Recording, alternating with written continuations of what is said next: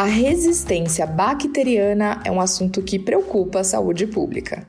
O alerta vale também para a medicina veterinária, área em que o uso indiscriminado de antibióticos afeta não só a saúde dos nossos pacientes, mas da população como um todo. Então, para entender um pouco mais sobre isso, hoje nós recebemos a doutora Fernanda Morim, médica veterinária e professora associada de Clínica Médica de Felinos Domésticos, e para complementar ainda mais os nossos conhecimentos nesse nosso desafio que é preservar a eficácia e a disponibilidade dos antibióticos por meio, é claro, do uso responsável e das boas práticas de prevenção, nós recebemos também Tatiana Pavan, mestre em clínica de pequenos animais e consultora técnica da Elanco. Este episódio tem o patrocínio de VeraFlox.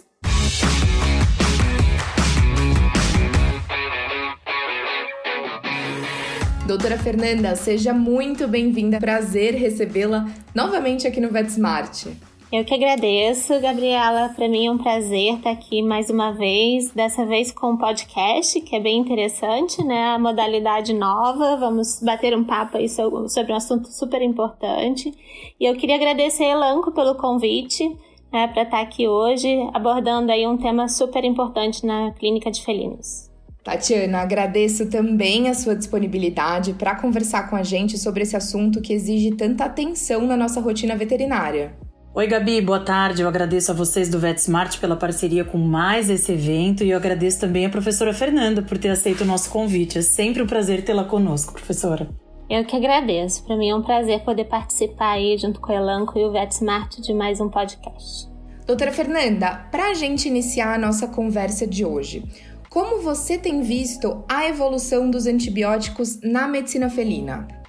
Na clínica de felinos, Gabriela, a gente tem notado que as indústrias têm investido bastante em descobrir e desenvolver novos antibióticos, novas moléculas que tenham um espectro de ação maior, que a gente consiga ter uma facilidade maior de administração para os gatos, que normalmente é um desafio para quem trabalha com gatos, para quem vai medicar os gatos.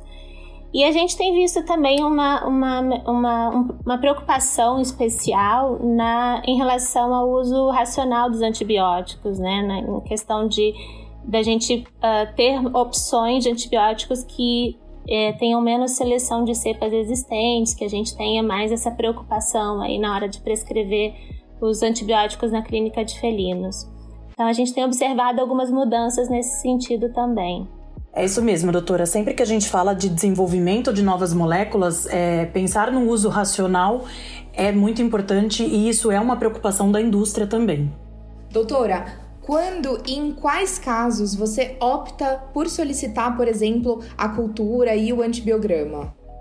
Gabriela, na nossa rotina, a gente pede cultura e teste de sensibilidade em todos os casos de infecção urinária, de suspeita de infecção urinária, né? A gente atende muitos gatos com obstrução ureteral e na universidade a gente vê bastante casos de infecção após a desobstrução desses pacientes. E também quando a gente atende gatos com infecção respiratória crônica, não responsiva a outros tratamentos antivirais ou com outros antibióticos, né? E também casos de ferida que não cicatrizam, a gente atende bastante gatos com feridas extensas e contaminadas, então a gente sempre faz pedido, né, da cultura para entrar com antibiótico específico. E também nas otites crônicas. Otite já não é comum em gato, né? Otite externa. Então, quando a gente atende um paciente com otite crônica bacteriana, a gente tem a indicação também no hospital de solicitar a cultura e o teste de sensibilidade. Esses eu acho que são os principais casos, assim, mas de uma maneira geral, no serviço de felinos no hospital, eu oriento os residentes a sempre que possível, né, indicar para o cliente a necessidade e solicitar a cultura. Agora, falando um pouco sobre a pradofloxacina, essa molécula que agora chega ao Brasil e que representa um avanço na nova geração de fluoroquinolonas, como é que tem sido a sua experiência na rotina clínica? Eu escutei falar, né, da pradofloxacina alguns anos atrás, em congressos, em palestras que eu assisti fora do Brasil, na internet. A gente lê também sobre a medicação há algum tempo em artigos científicos. E a gente estava assim na maior expectativa, quem trabalha com gatos aqui no Brasil, a gente estava esperando, né, que a medicação chegasse aqui para a gente poder começar a utilizar e a prescrever. E principalmente porque é um antibiótico que tem um espectro de ação maior, né? Além dos gram-positivos, gram-negativos e bactérias intracelulares que as quinolonas de segunda e terceira geração cobriam, né? Agora a gente sabe que tem a Prado tem um espectro de ação também contra anaeróbicas. E, bom, poder fazer isso com uma medicação só, atuar contra essa gama de bactérias, né? E com uma apresentação super amiga do gato, né? Por ser em suspensão uma vez ao dia. Então, essas são grandes vantagens aí para quem trabalha com medicina felina e que tem essa preocupação, né? De utilizar um antibiótico apenas no tratamento dos nossos pacientes, né? Então, eu recentemente utilizei a pradofloxacina num paciente meu que tinha 8 meses de idade e ele tinha sido resgatado com uma colega minha que acaba resgatando gatinhos de rua, né, para doação, e ele chegou com uma dispneia bastante intensa. E a gente radiografou, ele tinha um padrão intersticial e bronquial intenso. Já tinha sido... Ela procurou alguns outros veterinários antes de me pedir ajuda, né?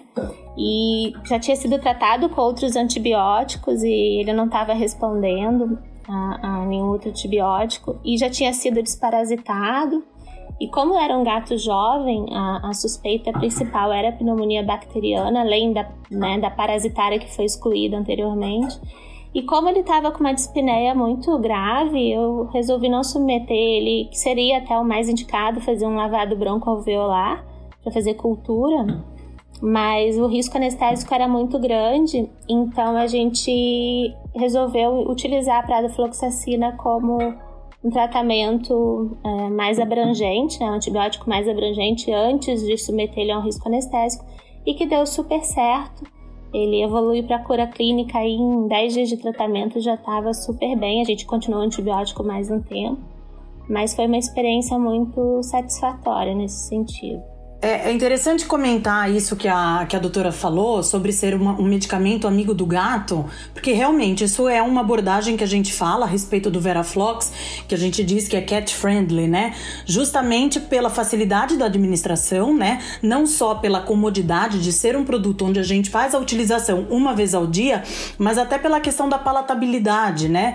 O VeraFlox suspensão, ele tem um diferencial em relação à palatabilidade, né? Que é um composto exclusivo que faz com que o componente amargo passe desapercebido pela papila gustativa, e isso faz com que aumente a aceitação do animal e a adesão do proprietário ao tratamento.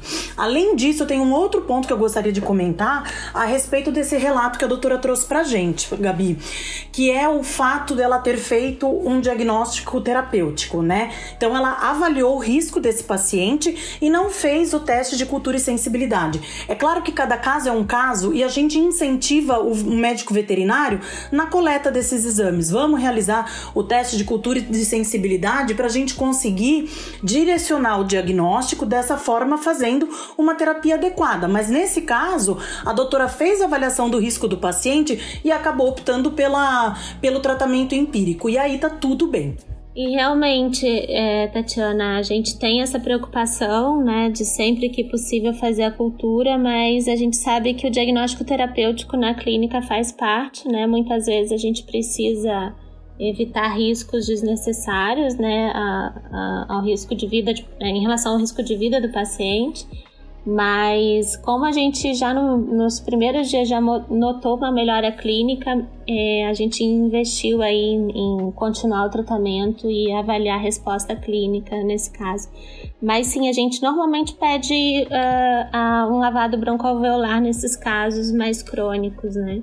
Mas o paciente estava realmente num estado bastante grave de dispneia. Legal, doutora, é isso mesmo. É muito importante a gente fazer a avaliação do custo-benefício para o paciente e decidir sempre o que é melhor para ele. Super bem colocado, Tati. Doutora, e hoje, na sua rotina clínica, em quais outros casos você prescreve a pradofloxacina? Gabriela, a gente tem agora, desde o lançamento aqui, né, tem prescrito principalmente para os casos de suspeita ou quando a gente tem uma confirmação através de PCR do hemoplasma felino, né, da infecção por micoplasma hemotrópico, porque a gente sabe que esse antibiótico teve um resultado eficaz na maior parte dos gatos avaliados em eliminar a infecção, o que dificilmente a gente consegue com outros antibióticos. Então, esse é um caso em que a gente usa como primeira escolha. A gente tem usado a pradofloxacina quando a gente teria indicação, por exemplo, usaria no passado a enrofloxacina e hoje a gente sabe que ela está sendo substituída totalmente, né? Porque pelo risco, né, de retinopatias e efeitos oculares.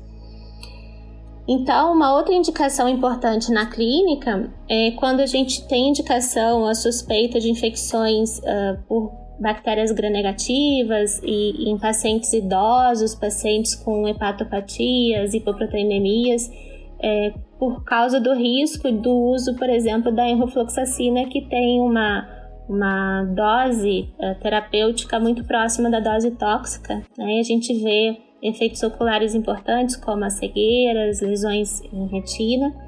Então, hoje a gente tem outra opção, né? Além da enrofloxacina, tem outras quinolonas, a pradofloxacina é uma, que a gente pode substituir com uma margem terapêutica muito mais segura. A gente sabe que a pradofloxacina ela pode ser utilizada em doses até 10 vezes maiores à dose recomendada, com uma segurança importante aí para a questão da cegueira, né, como efeito colateral dentre as quinolonas. E, claro, nos casos de infecções refratárias, infecções crônicas, em que a gente já utilizou os antibióticos de primeira escolha e o paciente não respondeu, e aí quando é feita uma cultura, um teste de sensibilidade a antimicrobianos, em que há indicação aí do uso da pradofloxacina como um antibiótico específico à bactéria ou às bactérias que foram identificadas na cultura. Exato, Fernanda. Existe um estudo onde os gatos foram tratados com até 10 vezes a dose recomendada de pradofloxacina sem que houvesse nenhuma lesão retiniana para esses pacientes. Então, realmente, é um produto que vem como uma excelente alternativa no tratamento das infecções, onde a gente precisa de uma dose superior. É importante, né, a gente ter esse cuidado e só lembrando que a dose é um fator importante, né? A gente vê lesões quando a dose não é respeitada, principalmente em relação à enrofloxacina, né? Então, no passado se indicava doses muito mais elevadas para gatos, muitas vezes extrapolando a dose do cão para o gato, e aí foi visto que acabava causando aí a enrofloxacina tem um tropismo pela melanina, então ela se acumula muito na retina dos gatos e no caso da enrofloxacina tem em doses já muito próximas da dose terapêutica isso pode acontecer. Então foi visto que para os gatos a dose máxima aí por dia é de 5mg por quilo. Eu comentei em relação aos idosos e os hepatopatas, os gatos com hipobuminemia, porque nesses pacientes acaba tendo uma ligação menor do antibiótico plasmático às proteínas e aí acaba tendo realmente uma dose acumulativa maior no organismo, causando a toxicidade. Então a gente tem que ter bastante atenção nesses pacientes e evitar o uso, a verdade é essa, né? A gente tem que evitar o uso e substituir aí por outras opções como a pradofloxacina, que é bem mais segura. Bom, essa é com certeza uma dúvida de muitos dos nossos colegas. Como que você lida com os tutores que acabam recorrendo aos sites de busca para procurar sobre protocolos e antibióticos a serem administrados nos seus pets? Acredito que esse é um grande complicador para a gente, né? Não só quando a gente está falando sobre o uso racional dos antibióticos, mas na nossa rotina como um todo, né? Gabriela, esse é um assunto bem importante a gente discutir, porque isso está se tornando cada vez mais comum, né? E a gente tem visto cada vez mais proprietários dentro do consultório, às vezes até nos dando parabéns, porque a gente está seguindo o tratamento que está na internet, às vezes questionando coisas, né, que a gente sabe que muitas vezes a informação que ele tem está errada em relação aqui à nossa conduta, né? Então, assim, eu, de uma maneira geral, eu costumo até estimular a educação do cliente, eu costumo recomendar sites para eles olharem, eu forneço material de estudo, eu tenho... Lá no nosso serviço a gente produz folders informativos com os alunos, né, justamente para promover uma educação dos clientes em temas importantes. E assim, não dá para imaginar que isso não vai acontecer porque a gente faz isso, né, quando a gente tem informação de doenças, de diagnósticos na nossa família, a gente acaba recorrendo à internet também. Mas o que eu procuro bastante enfatizar com os meus clientes, os proprietários dos meus pacientes, é que eles busquem informações corretas, busquem informações sobre as doenças, sobre os cuidados, né? Porque buscar protocolos pode, principalmente em relação a gatos, colocar em risco a saúde deles, né? A gente sabe que os gatos são bastante particulares em relação a biotransformação de fármacos, a dosagens que muitas vezes são específicas deles e diferentes dos cães e das pessoas. Então, se ele busca um tratamento, né, uma extrapolação muitas vezes, uma informação errada na internet, ele pode colocar em risco o próprio animal, né, o próprio gato no caso. E a gente vê casos tanto de sobredoses quanto de intoxicações. E no caso dos antibióticos, o que mais me preocupa são as subdoses, né? Porque isso, além de piorar a situação da saúde do paciente, pode resultar em resistência bacteriana que vai trazer daí um prejuízo e um risco muito grande para a própria família dele, né? Da pessoa, do cliente. Então... É importante essa conversa acontecer no consultório, essa orientação a partir do veterinário e que as clínicas, os hospitais forneçam. Isso é muito comum nos Estados Unidos também, né? Existem handouts que eles dão para os donos dos animais para lerem sobre as doenças em casa, com recomendações de sites confiáveis para eles consultarem, se informarem mais. Então, acho que isso tem que ser mais trabalhado aqui no Brasil nesse sentido para evitar problemas enfim, prejuízos aí na saúde de todos nós, incluindo as pessoas em função, né, daí falando em antibióticos especificamente. Eu achei interessante isso que ela mencionou sobre educar o tutor do animal, porque realmente, gente, a internet está aí e ela pode ser uma grande aliada do médico veterinário, não só do tutor, né? E aí é bacana que ela tenha colocado dessa forma de educar, porque realmente mostrar onde buscar. Olha, eu sei que você vai querer pesquisar, eu sei que você vai querer saber, mas orientar onde, quais são as fontes confiáveis, isso que eu acho importante. E porque isso é uma coisa que faz parte da nossa rotina e é natural que eles se interessem e queiram saber e muitas vezes até consultar uma segunda opinião. A gente não pode se ofender e tem que entender que isso vai acontecer, mas orientar o tutor sobre onde buscar e quais são as plataformas de confiança. E não vejo mal nenhum realmente em buscar informações na internet, desde que a gente não faça tratamentos, né? Sempre levar isso para o consultor, discutir com o médico veterinário. Essa parte da educação mesmo do tutor, eu acho que isso é interessante e pode ser um grande aliado no tratamento dos pacientes, sim. Eu vejo, inclusive, que eles aderem mais facilmente às nossas propostas e aos nossos tratamentos sugeridos, né? Quando eles estão bem informados, quando eles estão mais confiantes do que está acontecendo. Então, eu acho que é bem importante, sim, essa educação. Agora, o que é preocupante é a automedicação do gato, no caso, né? Porque eles não se automedicam, mas o proprietário que medica, né? Isso é um problema, mas eu sempre costumo dizer que o tutor bem orientado, ele é um tutor colaborativo. Então, quando você faz da internet a sua aliada, ele acaba aderindo mais facilmente ao tratamento, né? Então, é como se ele consultasse uma segunda opinião. Então, mas eu acho que isso é bem importante e a gente fazer do tutor nosso parceiro, né? Porque aí ele adere ao tratamento e aumenta a chance de sucesso. Sem dúvida, e para tudo, né, gente? A busca de informações por meio de fontes confiáveis, ela é essencial em todos os pontos da nossa vida. Meninas, então diante de todos esses pontos que a gente acabou de citar anteriormente com relação às orientações aos tutores, após a prescrição desse medicamento, qual que é a importância do treinamento desses tutores para medicarem apropriadamente os seus gatos? Então, Gabriela, eu depois que eu tive filhos, que eu realmente vi a importância do treinamento, né, dos proprietários no consultório, porque nós veterinários, quando a gente tem esse treinamento, essa formação durante a faculdade, e por mais que a gente tenha alguma dificuldade em medicar, a gente acaba dando um jeito porque é a nossa rotina, né? E quando eu tive meus filhos, eu comecei a ter que medicá-los em casa, e que eu senti essa dificuldade, a falta de treinamento, né, e do que fazer quando dá errado, que eu comecei a imaginar o desespero dos proprietários em casa.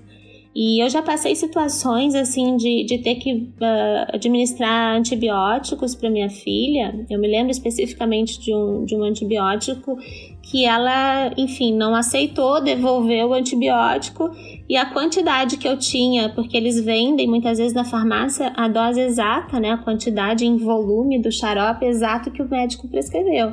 E aí, se você não consegue administrar, se vai fora um pouco, enfim, se você tem essa dificuldade, você muitas vezes tem que voltar no médico para solicitar outra receita para conseguir terminar o tratamento. E aí eu fiquei me perguntando quantas vezes isso não acontece na rotina, ou pior, quantas vezes os proprietários... Enfim, o gato devolve o antibiótico, né? E ele não se preocupa em repor. E aí, muitas vezes, o gato fica tomando subdoses dos antibióticos, e existe uma discrepância muito grande, né, entre o que a gente prescreve e o que realmente é administrado, principalmente se tratando de gatos.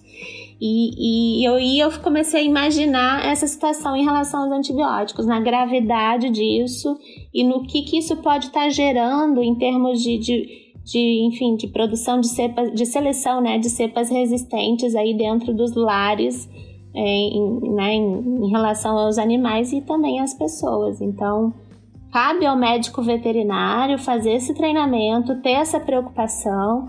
Eu sempre falo para os meus alunos, né, a gente não adianta a gente fazer uma receita, entregar e achar que está tudo lindo, porque... a gente finge que tratou e o proprietário finge que deu o medicamento, porque se a gente não explica direito e realmente ele consegue administrar, depois os tratamentos não dão certo, o gato piora, a gente fica perdido achando que foi a culpa que o medicamento não teve uma eficácia. Na verdade, é a administração que foi mal feita. E isso acaba nos desviando, inclusive, muitas vezes, na investigação do caso, no acompanhamento do caso clínico. Então, esse é um tema que se tornou para mim muito importante depois que eu tive filho. Hoje já tá outra história, aqui em casa já tá muito mais fácil porque eles já estão grandes, né? Mas quando são bebês enfim, que a gente tem essa dificuldade, que é a mesma coisa que gato e cachorro, né? Que eles não entendem a necessidade da medicação. Nossa, é muito difícil. É muito difícil e chega a ser desesperador muitas vezes para quem tá tentando medicar, né? E a rejeição muitas vezes que encontra e o desespero de não saber o que fazer, né? E muitas vezes o próprio tutor nem traz pra gente essa dificuldade, né? Porque pra nós, na rotina, é muito natural, parece. É tudo meio óbvio.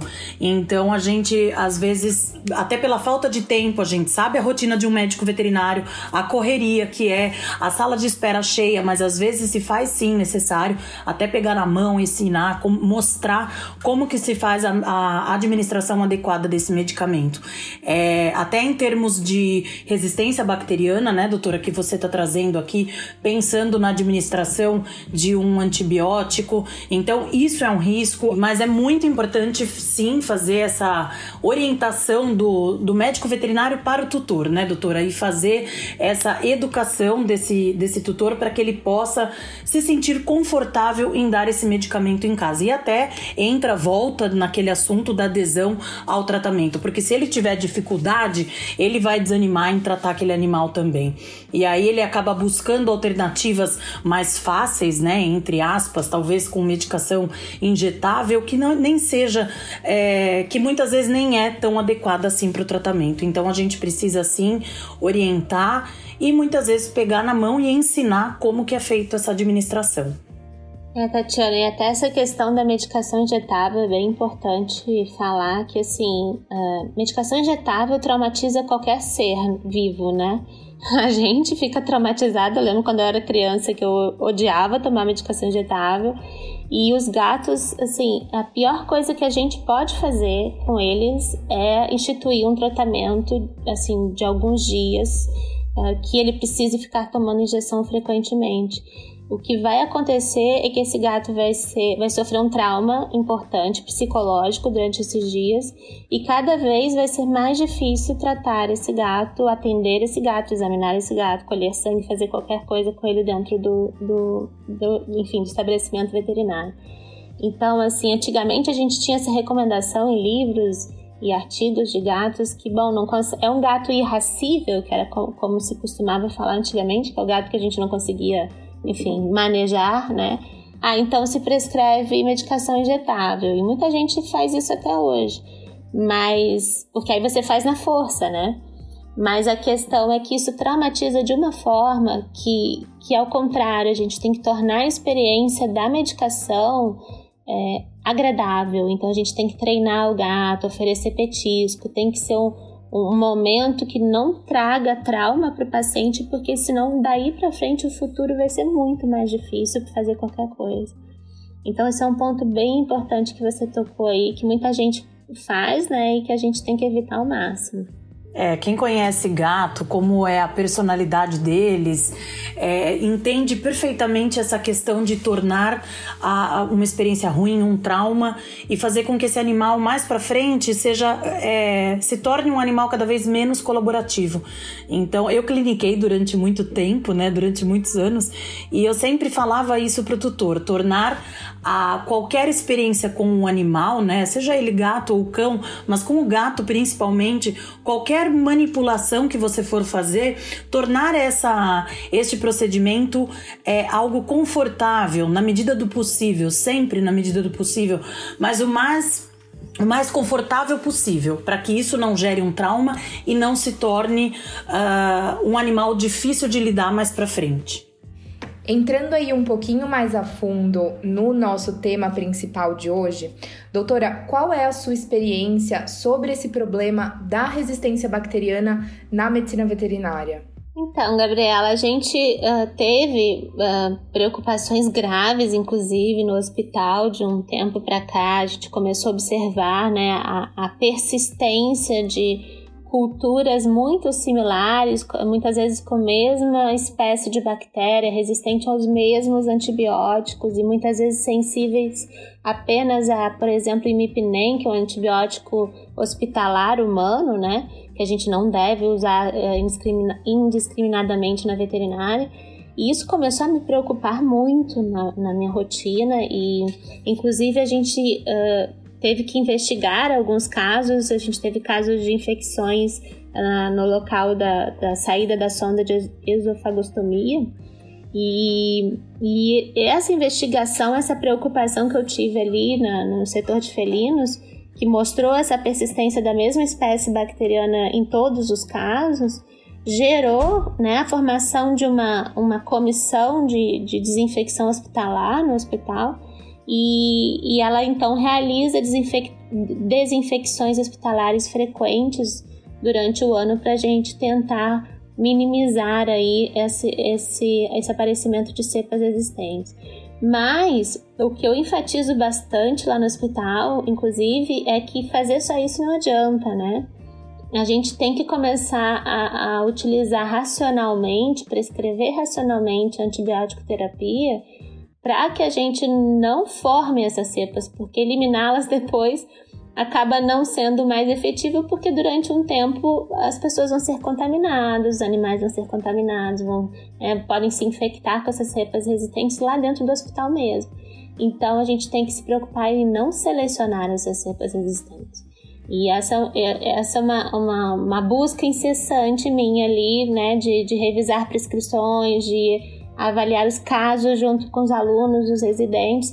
E assim, o que eu mais vejo é a utilização muitas vezes de 2, 3 antibióticos para infecções simples ou infecções que, na verdade, como prevenção de infecções, muitas vezes o gato nem tem indícios, né, de ter uma infecção bacteriana e já está prescrito ali 2, 3 antibióticos. Então, é um trabalho de dia a dia, é um trabalho de educação, de palestras, de conversas, né, de supervisão, principalmente, porque eu acho que se instalou esse hábito, essa falta de preocupação dentro da nossa profissão, muito diferente da medicina humana, né, que já tem essa preocupação, essa formação há muito mais tempo.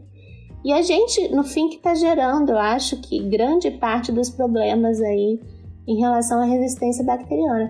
E eu me apavorei quando a minha própria gata dentro de casa, ela não saía de casa, estava com 17 anos na época, ela fez uma infecção urinária com uma E. coli beta-lactamase produtora de espectro ampliado. E eu decorei o nome inteiro dessa E. coli, assim, fui estudar o que isso queria dizer e me assustei muito, porque ela era uma cepa altamente resistente. E assim, eu fiquei me perguntando como que ela adquiriu essa infecção, se ela não saía de casa. E obviamente, só existe uma possibilidade de eu ter trazido essa cepa para casa.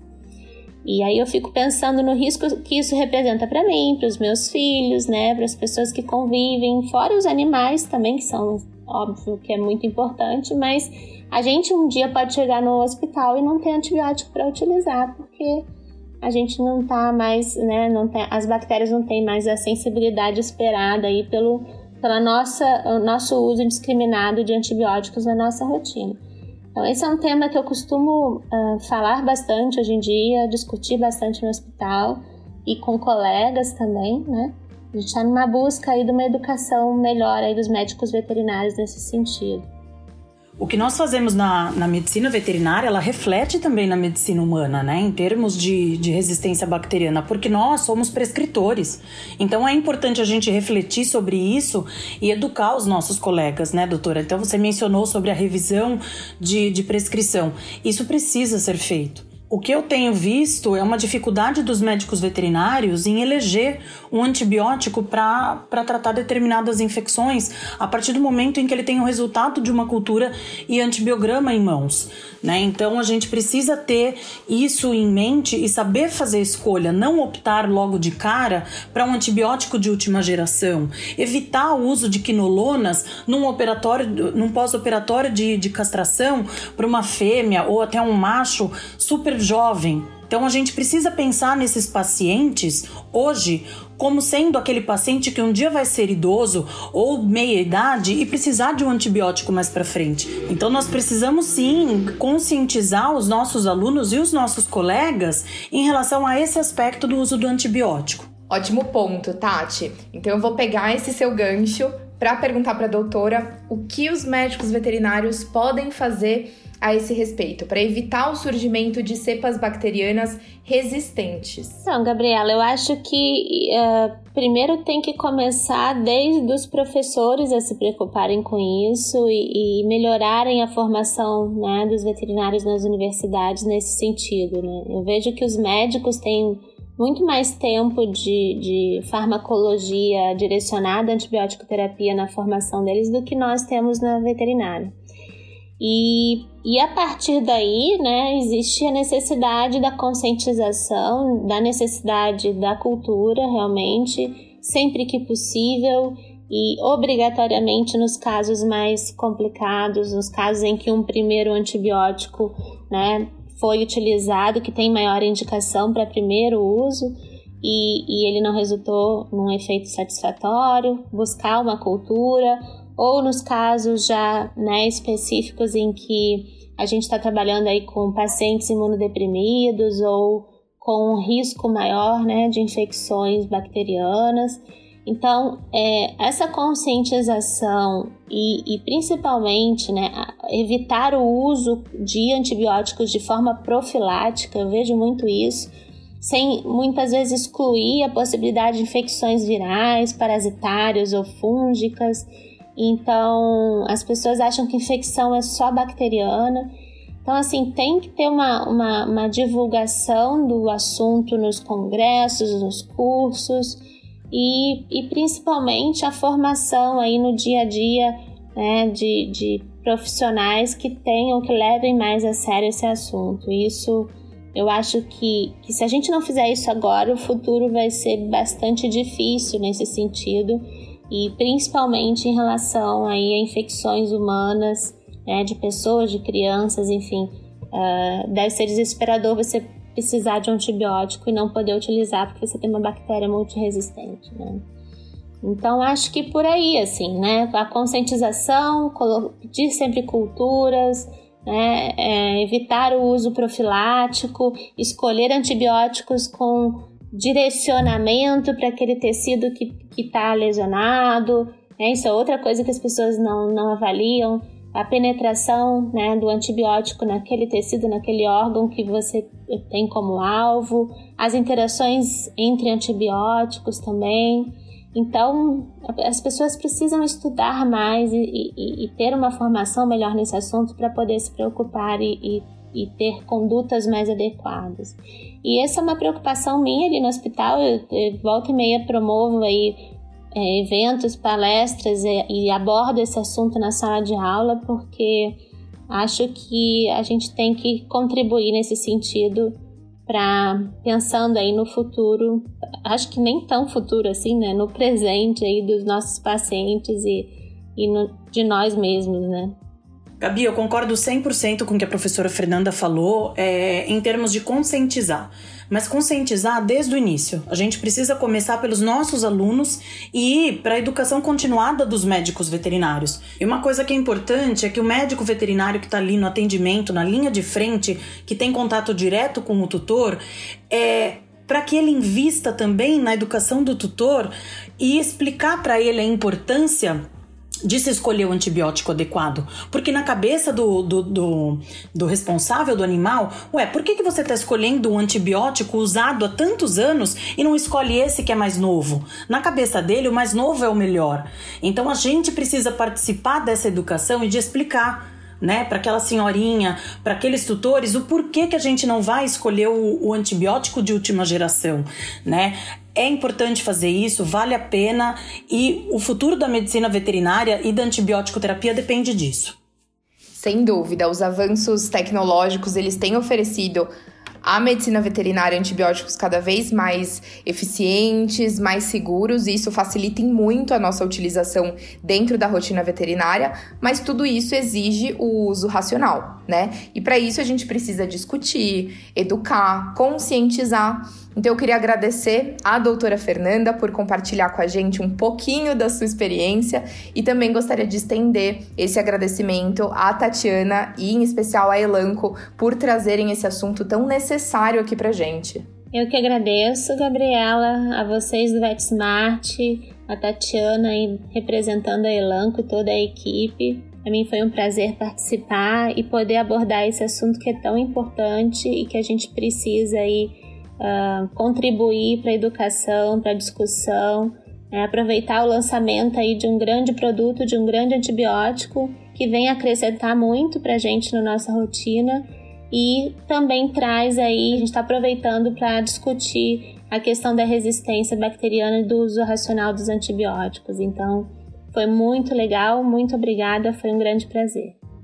Bom, eu também quero agradecer a todos vocês, obrigada pelo VetSmart, pela parceria de sempre, é sempre muito bacana fazer as coisas com vocês, e agradecer a doutora Fernanda pela participação, por ter aceito o nosso convite, e realmente o VeraFlox, ele é um antibiótico muito bacana, que vem para somar, para deixar o nosso portfólio ainda mais robusto, e lembrar que quanto mais responsáveis nós formos na escolha desse antibiótico, mais tempo a gente vai ter ele para utilizar. Obrigada, pessoal, e até a próxima. Lembrando que todas as informações técnicas sobre VeraFlox, tanto suspensão oral quanto comprimidos, estão disponíveis na página de VeraFlox no VetSmart. Exato, Gabi. Além disso, a gente tem o vídeo com o modo de ação do VeraFlox e, como a professora Fernanda comentou, sobre como fazer a administração de uma forma amigável para o gato, lá tem também um vídeo que mostra como administrar o VeraFlox de forma que isso seja tranquilo para o gatinho. E lembrar também que os artigos e as publicações estão disponíveis para download na plataforma VetSmart. Isso aí, pessoal. Cuidem-se e até a próxima!